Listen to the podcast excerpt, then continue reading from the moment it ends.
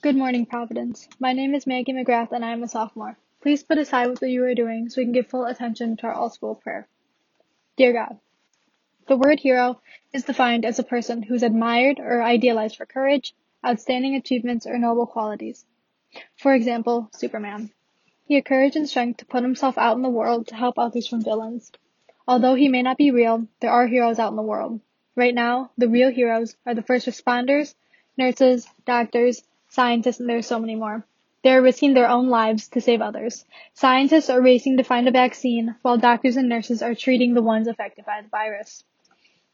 They have the strength and courage to put themselves out there to protect everyone else. So God, I pray to you as this. Please protect and keep everyone safe as they help battle the coronavirus.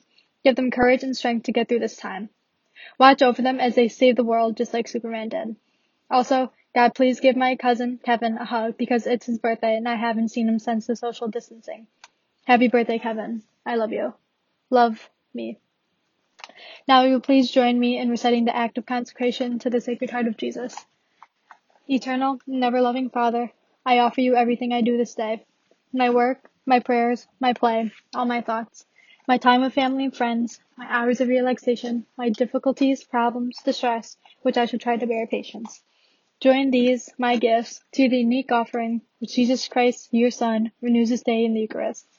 Grant, I pray, that guided by the Holy Spirit and united to the Sacred Heart of Jesus, my life this day may be at service to you and to all you send into my life, so that we can continue to respond with love to the mystery of your call to be your special people. Amen. Heart of Jesus, burning with love for us, inflame our hearts with love for you. Please join me in the Pledge of Allegiance.